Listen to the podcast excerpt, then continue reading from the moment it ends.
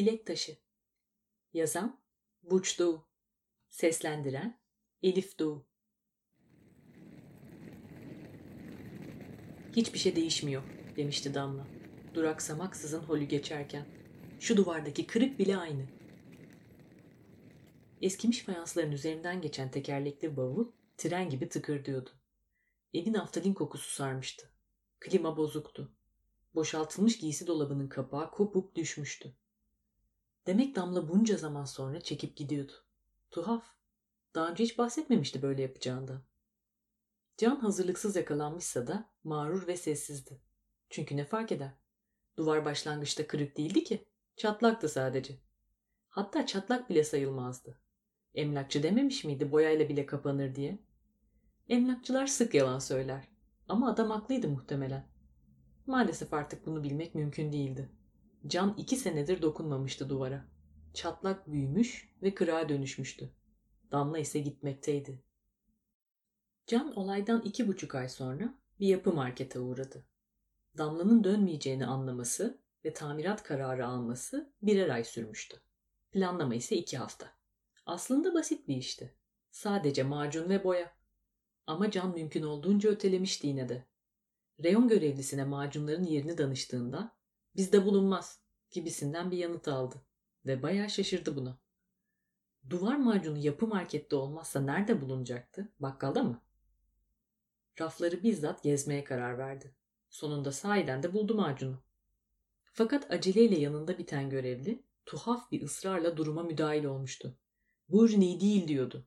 Bana kalsa kesinlikle almazdım. Zaten o yüzden yok dedim. Can önce elindeki kutuya sonra adama baktı ve acaba deli midir diye düşündü. İnsan yanılmayı bu kadar kişisel algılayabilir miydi gerçekten? Derken adam ileri atılıp ürünü kapmaya çalıştı. Kolunu refleksle kurtaran Can tam koşmaya başlamıştı ki bu kez de market müdürü geldi olay yerine. Adama herkesin önünde bağırıp çağırdı ve kovulduğunu bildirdi. Hemen defol git diye bitirmişti sözünü. Sana kaç kez müşterilere karışmamanı söyledim.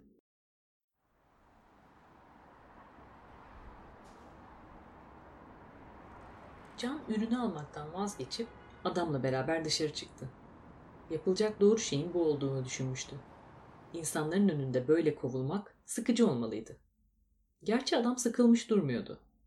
Aksine önlüğünü yere çalarken müdüre kafasızın teki olduğunu bağırmıştı. O ürünü alan herkes bir müddet sonra geri getiriyordu. Hem de dert yanarak. Rengi öyle koyuydu ki 10 kat boya sürülse bile duvarda leke bırakıyordu. Aslında sadece dış cephede kullanılması uygundu ama müdürün ısrarı yüzünden aylardır yanlış reyonda sunuluyordu müşteriye.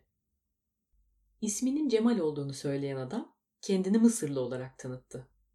Hani piramitlerin olduğu memleket demişti gülerek. Yalan olmasın hiç gitmedim. Ama babam Kaire'de doğmuş. Birden şu bakkala uğrayalım diye değiştirdi konuyu. Aradığın ürün orada bulunur. Karşı kaldırımdaki bakkalla ortaklığı vardı Cemal'in. Yapı markette bulunmayan ürünleri oraya getirtip satıyordu. Birkaç aydır boya, parke, fayans gibi ev tadilatlarına da başlamıştı ek iş olarak. Malum ekonomik sebepler. Gerçi kovulduğuna göre artık tek işi bu sayılırdı. İyi olmuştu belki de. İnsan bir yerden başlamalı. İşte o zaman Can'ın aklına bir fikir geldi. Şahane bir fikir sayılmazdı. Ama Can büyük fikirlerin insanı değildi zaten. Evi yaptıracak ve Damla'nın karşısına bir başkası olarak çıkacaktı. Evlenme teklif edecekti hatta evet. Bir yandan bunları düşünüyor, öte yandan düşüncelerini şaşkınca takip ediyordu. Çünkü az önceye değin Damla'yla barışmaya bile niyeti yoktu. Gittiği, dönmediği ve aramadığı için kızgındı ona. İnsan onca zaman bir kez olsun aramaz mıydı? Nasılsın diye sormaz mıydı bari? Fakat şu güzel ilkbahar gündüzünde hele ki evi yaptırmaya karar almışken bütün kırgınlığı buharlaşmıştı. Karanlık bir tünelden aydınlığa çıkıyor veya bilindik manzaraya farklı açıdan bakıyor gibiydi. Ortada telafi edilmeyecek bir şey yoktu aslında. Tadilat hesaplanandan uzun sürdü. Çünkü Cemal ikinci günden itibaren sadece akşam 5 ila 9 arası çalışmaya başlamıştı. Gündüzleri antika eşya veya nakliye gibi bir işle ilgilendiğini söylüyordu ama yalan olmasın perdecilik veya mobilyacılık da olabilirdi. O saatlerde zaten iş yorgunu olan Can'ın tadilat gürültüsü de eklenince hiçbir şeyi dinleyecek hali kalmıyordu. Halbuki Cemal sürekli konuşuyordu. Antik Mısır'dan kalma tarihi eserlere dair, borsada yükselecek olan hisse senetlerine dair, kesinlikle dolandırıcılık olmayan define haritalarına dair. Hiç susmuyordu gerçekten. Sessizliğe karşı bir husumeti vardı sanki. Damla'dan maalesef hala haber gelmemişti. Üstelik telefonu da kapalıydı. Ev giderek güzelleşiyordu. Ama onun yokluğunda her şey tatsızdı. Can'ın ne özel hayatı ne de kariyeri iyiye gidiyordu. Kısacası boğuluyordu artık. Sanki görünmez bir kuvvet olayların nihayete ermesini engelliyordu. Büyük haberlerin gelişini de önlüyordu, klimanın tamirini de.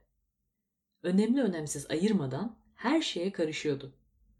Hayat dedikleri süreçlerden ibaretti. Karınca adımlarıyla ilerleyen yüzlerce farklı gelişme. Bir kısmı hemen başlangıçta takılıp kalıyordu. Bazısı ise sonuca yakın bir yerde. Hangisinin nerede duracağını baştan bilmek ise mümkün değildi.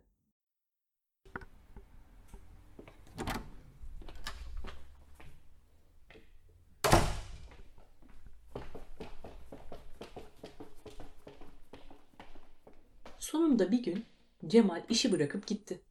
Daha doğrusu kayboldu ortadan. Ofisten eve dönen Can kapının önünde birkaç boya kutusu, alçı ve fırça bulmuştu. Bana miras çıktı yazıyordu kapıya sıkıştırılmış not kağıdında. Hakkını helal et. Evin pek işi kalmadı zaten sadece boya. Cemal niçinse hemen Kaire'ye yola çıkması gerektiğini yazmıştı. Ayrıca paspasın altına bir dilek taşı bıraktığını. Taş kimdeyse tek bir dilek hakkı oluyordu. Yani Cemal'in iddiası bu yöndeydi. Kendi dileği gerçekleştiği için taşı buraya bırakmıştı. Can okuduğuna inanmamışsa da o gece sabaha kadar duvarları boyadı. Sonra gün doğumuyla beraber temiz bir takım elbise giyinerek çıktı evden. Uygun bir ayakkabı seçmiş, taşı da son anda yanına almıştı. Damla'yla konuşmak vakti gelmişti artık. Bütün koşullar buna hazırdı. Kahvaltı için girdiği pastanede aklına şöyle bir soru geldi. Cemal'in işi bırakmak için yalan söylemesine gerek var mıydı? Malzemenin parasını bile almamıştı henüz. Kafa karıştırıcı bir durumdu bu. İnsanın hikayeye neredeyse inanası geliyordu. Can iş yerini arayarak o gün için izin aldı. Şöyle biraz sakinleşsin ve aklını gündelik meselelerden arındırsın istemişti. Pastaneden çıktıktan sonra berbere, oradan da çiçekçiye uğradı. Elinde bir buket çiçekle Damla'nın çalıştığı ofise 20 kilometre yürüdü. İstese otobüse binebilirdi. Fakat acelesi yoktu. Hem çiçekler bozulurdu kalabalığın içinde. Oraya ulaştığında vakit öğleni geçmişti. Daha önce birkaç kez geldiği için plazayı tanıyordu Can. Yukarı çıkmak yerine güvenlik kulübesinin önünde beklemeyi tercih etti. Böylece sürpriz daha anlamlı olacaktı. Birkaç saat sonra insanlar topluca dışarı dökülmeye başladılar. Can kalabalığın içinde beliren damlayı kolayca seçmişti. Belki tesadüf, belki alışkanlık. O tarafa doğru heyecanla birkaç adım attı. Tam seslenecekken üzerine süvari birliği gibi çullanan topluluğun içinde kayboldu. Gölgeler arasında kalmıştı. Gürültüden kulakları uğulduyordu. Yönünü bulabilmek için çaresizce kendi etrafında dönüp durdu birkaç kez. Derken Damla'nın silüetini bahçe çıkışındaki kaldırımda yakaladı. Aceleci adımlarla o yöne ilerledi ve kısa sürede kapattı mesafeyi. Fakat Damla bu kez de yanına yanaşan bir arabaya binmişti. Can başka çare göremediği için can havliyle koşup arabanın önüne geçti. Konuşabilir miyiz? diye sordu zoraki bir gülümsemeyle. Karartılmış ön camda kendi yansımasını görüyordu. Biraz sonra Damla değil ama şoför koltuğundaki izbandut dışarı çıkarak sağlam bir yumruk indirdi Can'a. Böylece her şey daha da bulanıklaştı. Can sonrasında birkaç yumruk daha yemişse de fazla etkilenmedi. Zihinsel açıdan ilk yumrukla beraber ayrılmıştı orada. Dünyaya geri döndüğünde elinde bir buket hırpalanmış çiçekle kala kalmış vaziyetteydi. Araba basıp gitmişti. Güneş batmak üzereydi ve etraf sessizdi. Can bir taksiye atlayıp muhite döndü ve sahile indi. Eve gitmek gelmemişti içinden. Büfe Büfede ekmek arası bir şeyler yaptırdıktan sonra deniz kenarındaki banklara geçti. Uzaktan bir şehir atları vapuru geçiyordu veya ufak bir gemi. O mesafeden anlamak mümkün değildi. Yemeğini zorlukla yedi çünkü çenesi ağrıyordu. Ama çiğneyebildiğine göre kırık yoktu herhalde. Saatlerce konuşmadan hatta düşünmeden denize baktı. Aslında önceleri aklından çok şey geçiyordu ya. Dalga sesleri silmişti hepsini. Damla'yı suçlamıyordu. Zaten suçlanacak ne vardı ki? Yalnızca kendini suçlayabilirdi böylesi tembel olduğu için.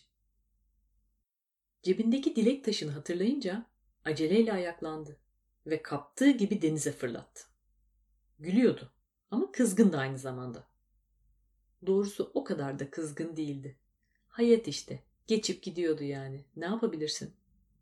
Deniz yüzeyinde iki kez seken taş sonunda dibe doğru battı.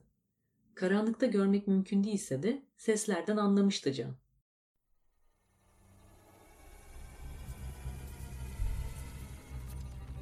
Derken denizden göğe yükselen bir ışık huzmesi geceyi aydınlattı. Bulutlar kaybolmuştu. Yıldızlar da öyle. Dalgalar geri çekilirken ay yerini güneşe bırakıyordu. Sahile aniden çöken beyaz sis tabakası şehrin içine doğru akıp gitti. Şimdi hava aydınlık ve sıcaktı. Aklı karışmış halde ayaklanan Can çevresindeki seslere kulak kesildi. Sahil bir anda balıkçılarla, seyyar satıcılarla dolmuştu. Can önce çenesini sonra alnını yokladı ve tuhaf diye fısıldadı kendi kendine. Yüzü tamamen iyileşmişti. Olduğu yerde dizlerini büküp esnetti. Tuhaf diye tekrarladı yine. Ne yorgunluğu ne de bacaklarındaki kronik ağrı kalmıştı. Şüpheyle ayaklanarak eve yürüdü. Uzun zamandır yapamadığı kadar dinç çıktı merdivenleri. Evin kapısını açık görünce ürperdi. Ama asıl içeriden gelen sesle birlikte donup kalmıştı. Damla, neredesin sevgilim? diye sesleniyordu. Bugün baktığımız daha ikinci ev bu.